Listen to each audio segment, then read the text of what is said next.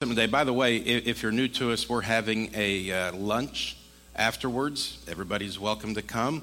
It's across the street at a park. We are we have ordered in pulled pork from Rudy's Barbecue. Can someone say amen to that right there? That's what I'm talking about. And so you're going to learn something today. Whenever we have lunch afterwards, I preach shorter.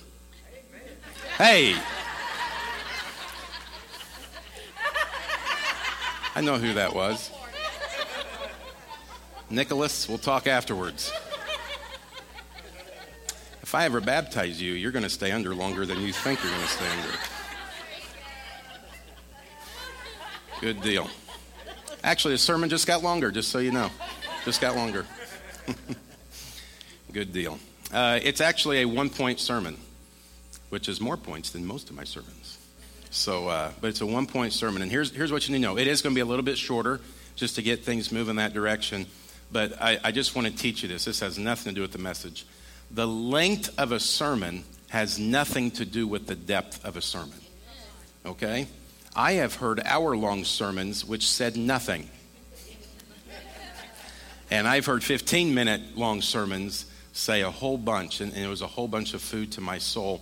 A long sermon sometimes doesn't even justify as the chips and salsa of a meal.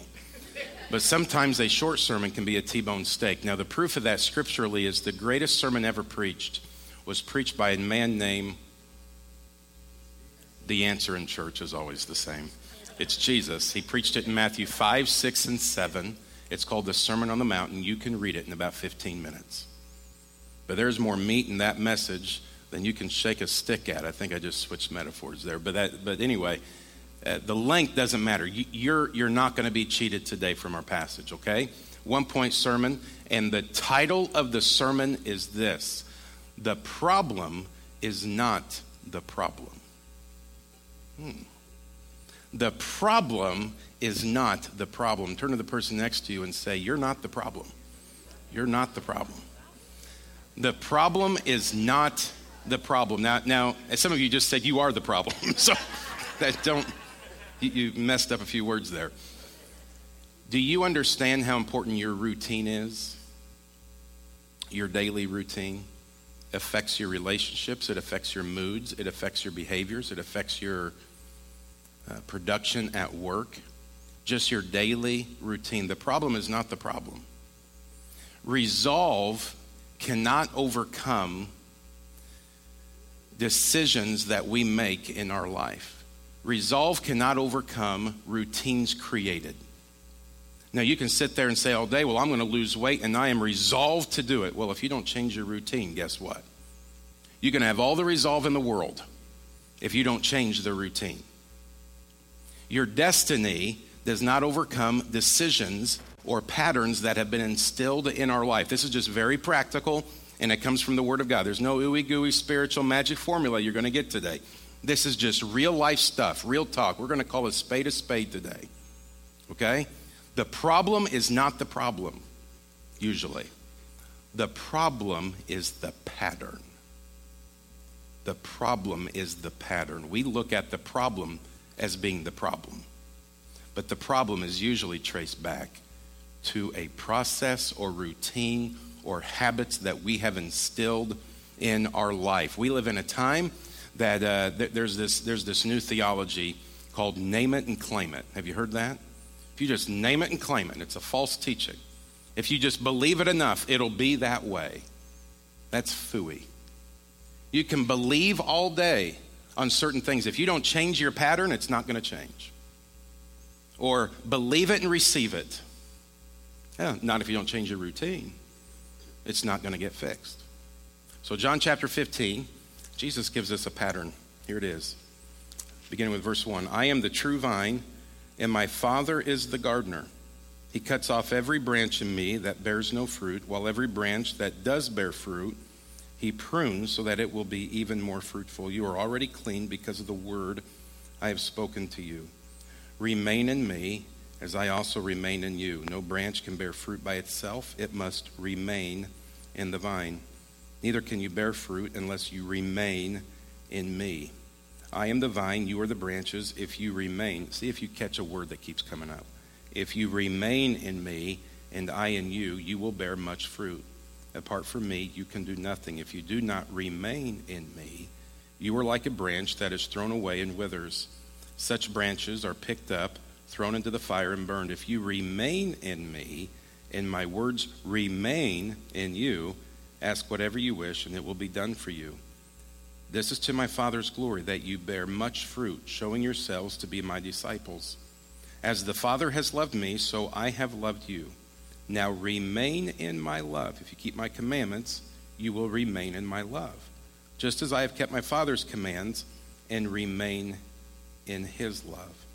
I have told you this so that my joy may be in you and that your joy may be complete. Father, I pray that this passage today and the patterns of our lives can be renewed and reset yeah, if they are off kilter. If we have been veering from the left or the right, I pray that through your word and through the power of the Holy Spirit, that Jesus speaks to us this morning. It's in Jesus' name we pray. Amen. Did you catch a word that kept popping up? Remain. You are a smart group. I can't get nothing by you guys. Just, just amazing.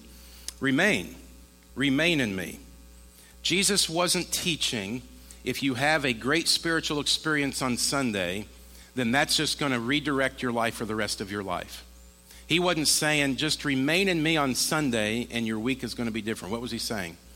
Remain, remain, remain, remain. It's the pattern of your life.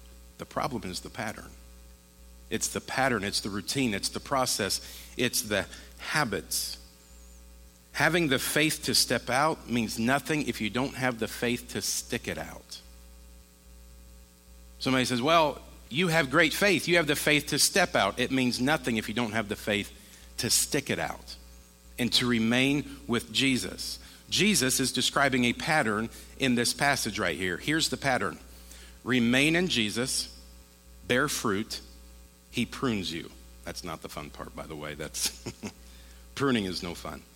But after the pruning, some people disconnect from Jesus. Well, I didn't like that. I didn't like what God did. I didn't like how he I, have been serving him. How could he do that to me? But after the pruning, if you remain in Jesus, you bear more fruit. He actually says that more fruit. When you bear more fruit, he prunes you again. Uh, but if you remain even after that, you will bear, then it said, much fruit. And then guess what he's going to do? Prune you again. And there's a pattern to life. And the end result of living that kind of a pattern is verse 11 I do this so that your joy will be complete. The best life is living it, remaining in Jesus. Amen? That's the pattern. That's the habit. That's the routine that he's trying to teach us. This is the pattern. Jesus is about to go to the cross. He's in his last week of his life. I consider John 13, 14, 15, 16, 17. If you, if you have your Bibles, it's just mostly red. If you have a red letter Bible, this is Jesus talking to his disciples. This is ultra important stuff. Everything Jesus said was important. But man, in that last week, he's got one more week with his disciples. This, this might be ultra important stuff. And he tells them here, hey, you're going to have a tendency to think that life is just random. Everything you're, I'm about to leave. I'm about to go to the cross. I'm about to ascend to heaven. You're going to think that things happening to you are just random, which, by the way, some things in life are random. The rain falls on the just and the unjust. It, it, sometimes cancer just comes. Sometimes the car accident, there's no reason behind it. We can't, it's just a cursed world. There is randomness. But generally, Jesus is saying there is a pattern behind a lot of the things that happen in our life. Let me give you about 25 examples. If person A doesn't get along with person B, and person A doesn't get along with person C, and person A doesn't get along with person D, and person A doesn't get along with person E, and person A doesn't get along with person F. Uh, have you noticed a pattern? Who's the problem? Person A. We can start to dissect the pattern just so Jesus is saying, just so you know, show me the pattern of your life. I will show you the future of your life. That's what he's saying. Show me your patterns, I'll predict your future. Just so you know this, um, before Chelsea and I came down here to uh, start a church, they put us through a rigorous assessment, a four day um, miserable assessment period that they just dissected every part of our life. They watched us for 24 hours a day, for four days. They watched us eat, they watched us breathe. They wanted to know everything about us. And they dissect our financial history. They dissected our integrity. They made phone calls to people in my past I, I'd forgotten about. They dissected our marriage. They found out what was important to us and what's not important to us. You know what they were really after? I was thinking about that this week. They were looking for patterns. If they could catch our patterns, they were going to predict our future. They're going to predict our problems and our successes. If they could figure out our patterns, by the way, uh, there's weather patterns. Are there weather patterns in Houston? Have you figured them out yet? no. in the just so you know, there are parts of the country where there are four seasons. It's called winter, spring, summer, and fall. We lived in an area where you could predict the patterns. Summer was going to be hot. Fall, the leaves were going to change, weather was going to cool down. Winter was going to be cold and icy, sometimes snow. Spring, the flowers are going to start blooming, and then you come back to summer. Now, you couldn't predict daily, but you could predict generally there was some randomness to the weather, but generally, summer was hot, winter was cold. There was a weather pattern. There's traffic patterns. I have learned the Houston traffic patterns. When can you drive on I 10? Never. That's the pattern. Never. Actually, you know, there are times you can drive on I 10 and you can keep your faith. There are times you cannot keep your faith. I think I've been baptized like eight times since driving on I 10 because I've lost my Christianity um, after the lady who cut me off gave me the international sign that you're number one. I, uh, I'm in the Houston traffic pattern. There's computer coding patterns. If we have any computer guys in here, there's, uh, there's coding patterns in computers. I know nothing about it, but it looked good to say. There's musical patterns. Some guys don't memorize all the music, they just memorize the patterns. There's a verse, there's a chorus. There's a verse, there's a chorus, there's a bridge, there's a verse, there's a chorus, or that goes back. They don't have to memorize all the music if they can memorize the pattern. There's something in the in front of the scale um, says four four, or three over four, or two over four. What's that called? The mirror, meter, meter. Okay, the meter is a pattern. One, two, three, four, one, two. One, two. Okay, enough of that. All right. There's musical patterns. There are brain patterns. There are neur- uh, neurons in our brains that whenever you do something, they fire through a pathway, they connect through a pathway, and it's difficult at first, but they begin to dig in and carve in a pathway in your brain. It's why the very first time you rode a bike, you had to concentrate really hard because it was brand new to you. But now you don't even have to think about it. You get on a bike because you have created a pathway in your mind, a pattern. Your body, your body already knows the pattern.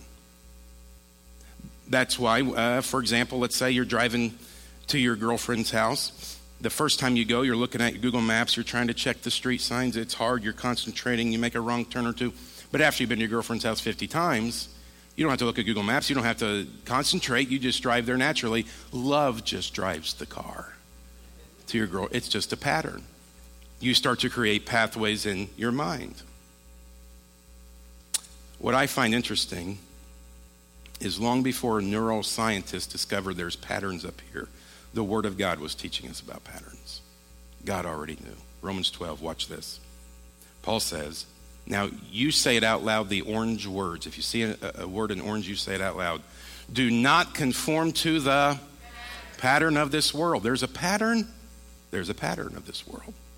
This world has a pattern but be transformed by the renewing of your mind, then you will be able to test and approve what God's will is, his good, pleasing, and perfect will. God does, does God dislike the world? No, he doesn't hate the world. He loves the world. He gave his son for the world. But he doesn't like the pattern of the world. And he is telling his followers, do not follow the pattern of this world. 2 Timothy chapter 1, verse 13. What you heard from me, keep as the lost a few of you of sound teaching with faith and love in Christ Jesus. Paul wanted as the church was being started, he wanted the gospel to be highlighted. And he's telling Timothy, I'm just telling you, it is important. Follow the pattern of sound teaching and good doctrine. Bad doctrine will lead to bad lives. Follow the pattern of sound teaching. Romans 5, verse 14. Nevertheless, death reigned from the time of Adam to the time of Moses, even over those who did not sin by breaking a command, as did Adam, who is a pattern of the one to come. The word Adam means the man. Adam was the first man. But he was not the man because his wife said, You need to do this. And Adam listened. It's not always wrong to listen to your wife. Don't get the wrong. Actually, most of the time, it's probably really safe to listen to your wife, just for safety measures, men. I still have a limp from a couple. No, I'm just kidding. Um, but Adam took us down a road where every child that's born now has a sinful pattern. We naturally have a pattern of sin because of the pattern that Adam gave us. Venture Christian Church, the church that you're sitting in right now, in a middle school, but part of Venture Christian Church. You know what we are focused on right now? We're not so much focused on numbers, we're not so much focused on growth. We are focused on patterns right now. Because 10 years down the road, now listen to this 10 years down the road, there are churches that start, and 10 years later, they say, What, what is the mess? Why the mess? And they trace it back to the beginning days. They started some bad patterns. So, right now in this church, we are focusing on the patterns, trying to create healthy patterns so that the church is healthy for years to come. By the way, this is a non denominational Christian church, it's part of the restoration movement the New Testament movement in the early 1800s. There was a group of guys that got together and said, I'm tired of following man's made up laws and man's made up rules and man's made up theology. What if we just open up the New Testament and follow the New Testament and have a church that emphasizes what the New Testament emphasizes? No denomination. You can be Baptist, Methodist, Lutheran, Catholic, Wesleyan, uh, Episcopalian. All of us are welcome to be together. Isn't that good? It does not just Baptists walk into Baptist church and Methodists walk into Methodist church. Everybody can serve Jesus together. That was what non denominational was about. But it went back to restoring the pattern of the New Testament. I appreciate the movement. You have family patterns and generational patterns. the problem for some isn't just that they have an alcohol problem, it's that their dad had an alcohol problem and their great granddad had an alcohol problem. And they're still fighting the same demons that great, great, great, great, great, great, great, great, great granddad had so many years ago. And there's been a pattern, a generational pattern that has been passed down. I was talking to a guy this last week. I was uh, telling him about a reaction that, he, that another young Christian man was having, and I was blown away by the reaction. And I said, to, I said, Where did that come from? He said, His granddad. He got it from his granddad. That's why he acted like that. He's just following the pattern of his family. Hey, we all need to hear this today. God put within you the power to break any pattern that has been in your life. Isn't that good news? He has given us the power to break any pattern that has been passed down. We don't have to say, well, I have no choice. I'm going to be addicted to alcohol because great granddad. No, we don't. God has given us the power to break the pattern. The power is within each and every one of us. There's math patterns. I used to be a math teacher. Wasn't a very good one, but I was a math teacher. Multiplication has patterns.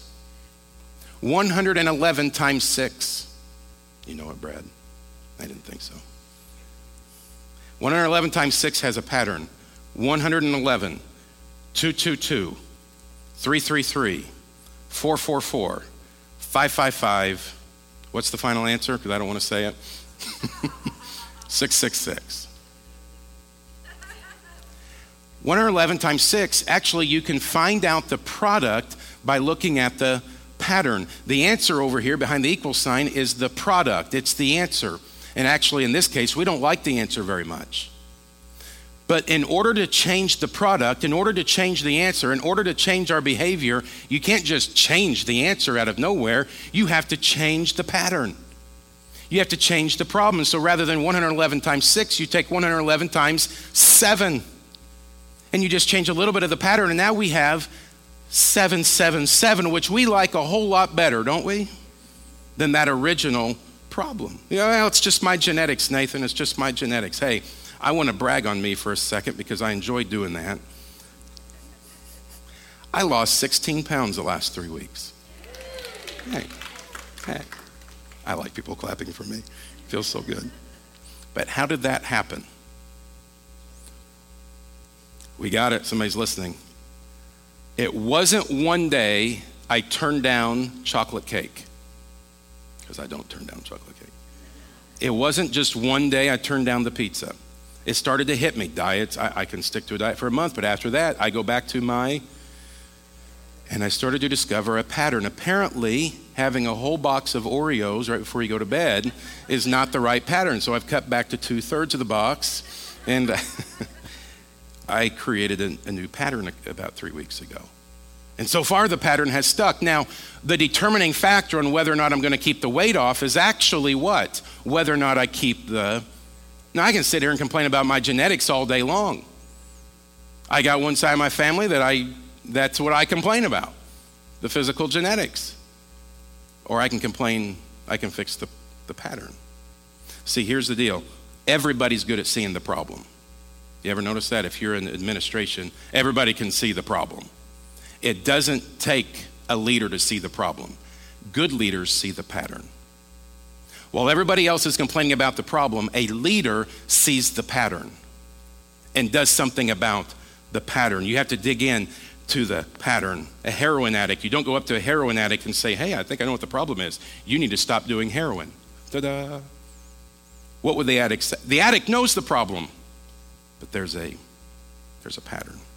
I have a lot more. I'm, I'm going to skip some. I have no energy. I have. Uh, I feel discouraged all the time. I don't like to exercise. I can't afford to give an offering to the church. Oh, okay. Too soon. Psalm one. Remember that passage we read earlier? There was a reason we read it. I want to show you a pattern.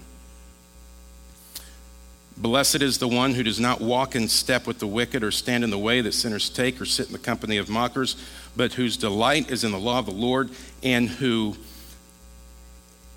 meditates on his law day and night, night and day. Well, how could you ever meditate on his law night and day unless you have a pattern every day of being in the Word of God? He's talking about a pattern. Blessed is the one who created a pattern to follow the Word of God in my life. Look at, look at another spiritual pattern. 1 Thessalonians 5 17. It says two words pray continually. Does that mean that right now you shouldn't be listening to this and you need to be praying? Actually, what it means is you have just developed a pattern of prayer in your life. When you're stressed, you pray. When you're worried, you pray. When you don't know what to do next, you pray. When you're thankful, you pray. When you praise, you pray. You developed a pattern of prayer in your life. Matthew 18, he talks about a forgiving pattern. When somebody offends you, how do you respond? Then Peter came to Jesus and asked, Lord, how many times should, uh, should I forgive my brother or sister who sins against me? Up to seven times. Jesus answered, I tell you not seven times, but 77 times. And what's he saying? Don't count to seven develop a pattern where every time somebody offends you, you don't respond with vengeance, you don't respond with bitterness. This is a spiritual pattern. You have developed a forgiving pattern in your life. Hebrews chapter 10. Let us consider how we may spur one another on toward love and good deeds, not giving up meeting together as some are in the habit of doing, but encouraging one another all the more as you see the day approaching. Develop an encouraging pattern. If you're a parent here today, you've developed patterns in your home. Did you know that? Unfortunately. That's what we think. oh boy. Our kids are watching how we respond to criticism. Our kids are watching us how we respond to negativity, or if we're positive or negative in our home. We are creating patterns in our home that will stick with them the rest of their life. It scares me half to death, to be honest.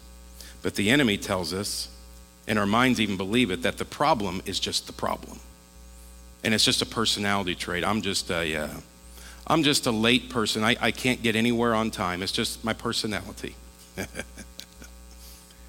I'm just late everywhere I go. That's just who I am. That's the problem. I can't fix it. Well, maybe, maybe, if you didn't watch that extra episode last night, if you didn't have three cups of sweet tea, if you didn't microwave that last bag of popcorn and stay up till midnight on your electronic device, not put your clothes out, push your snooze seven times in the morning. Maybe if you change your pattern, maybe you don't have to be a late arriver anymore.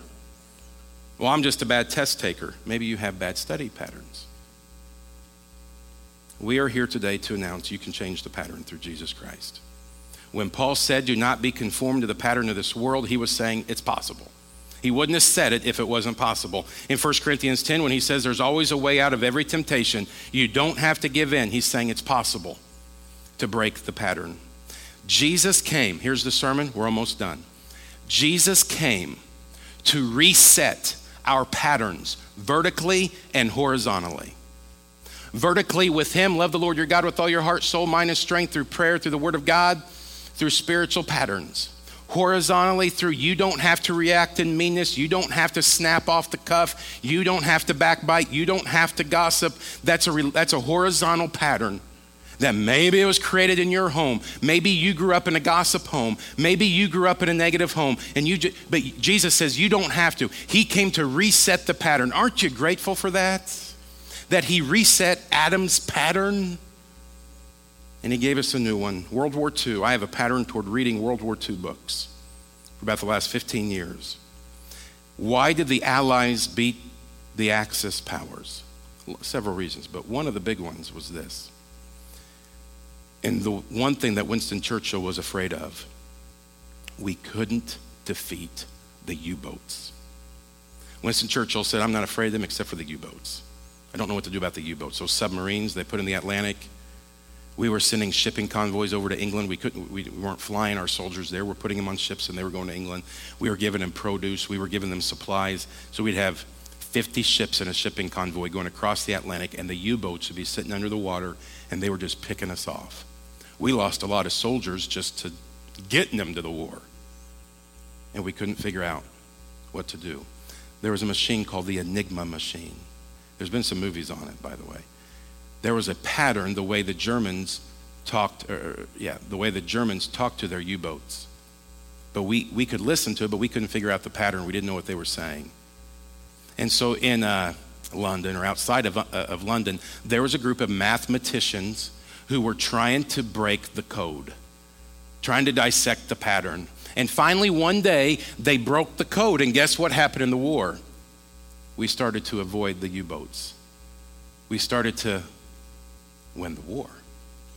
And researchers say the war ended two or three years earlier than it would have. We probably would have won the war eventually, but because we broke the code, because some group of people in England broke the code, the war ended about two years earlier, saving about 15 million people's lives because we broke the code.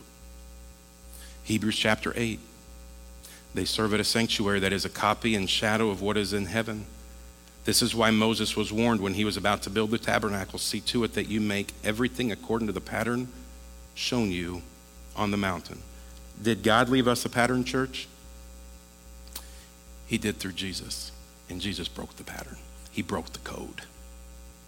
Adam set a code, a sinful pattern, and Jesus came and he broke it. And we stand here today and we have a choice.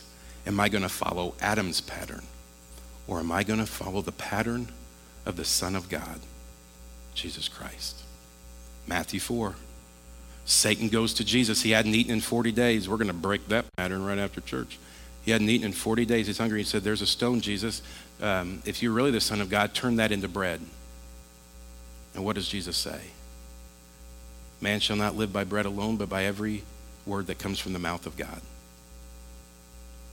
Said, Jesus, if you're really the Son of God, I'm going to show you all the kingdoms. He showed it to him in his head. I'm going to show you all the kingdoms. You can have it all. What does Jesus say? He said, You shall worship the Lord your God and serve him only get behind me. He goes to Jesus, says, Stand on the temple, throw yourself off the temple. Angels will come and rescue before you even hit the ground. What does Jesus say? Do not put the Lord your God to the test. Get away from me. Three tests, three temptations, three codes, three patterns. Everybody hold up three on your finger. Three. It's important. First John chapter 2, verse 16. For everything in the world, the lust of the flesh, one, the lust of the eyes, two, and the pride of life, three, comes not from the Father, but from the world. Three, three temptations. Everything in the world, the lust of the flesh, that's what we want. The lust of the eyes, that's what we see. The pride of life, that's what we think we can pull off by ourselves without God. Jesus turned the stone to bread. How did Satan tempt him? By the lust of the flesh. Jesus, you can have all the kingdoms, the lust of the eyes. Jesus, throw yourself off the temple, the pride of life. Satan has been working that way, throwing those three temptations at us since the beginning of time. He's been working in a code, and Jesus came to break the code. He came to break the sinful pattern of Adam. We serve a God who is going to create a new heaven and a new earth and a new Jerusalem. And I just got to tell you, it'll be totally different than here. No one will hate each other. There will be no more discrimination. There will be no more prejudice. There will be no more racism. There will be no more hate. Why? Because it's a place with a new pattern. And praise God for that. Let's pray. Father, today uh, we see that the problem is not usually the problem. There is randomness in this life and stuff that we cannot explain, but if we were to be honest and, and stop making excuses, we could look back at the pattern. And rather than blame our grandparents or blame our parents and say, oh, I just do it like that because they did it like that, Jesus has given us the power today to reset our patterns. And my prayer this morning is that we would have the courage to look inward and the courage to look backward to see what are the patterns in our life that are self destructive, that are emotionally damaging me, relationally damaging me, spiritually damaging to me, and that we would push the reset button. It is in Jesus' name we pray. Amen.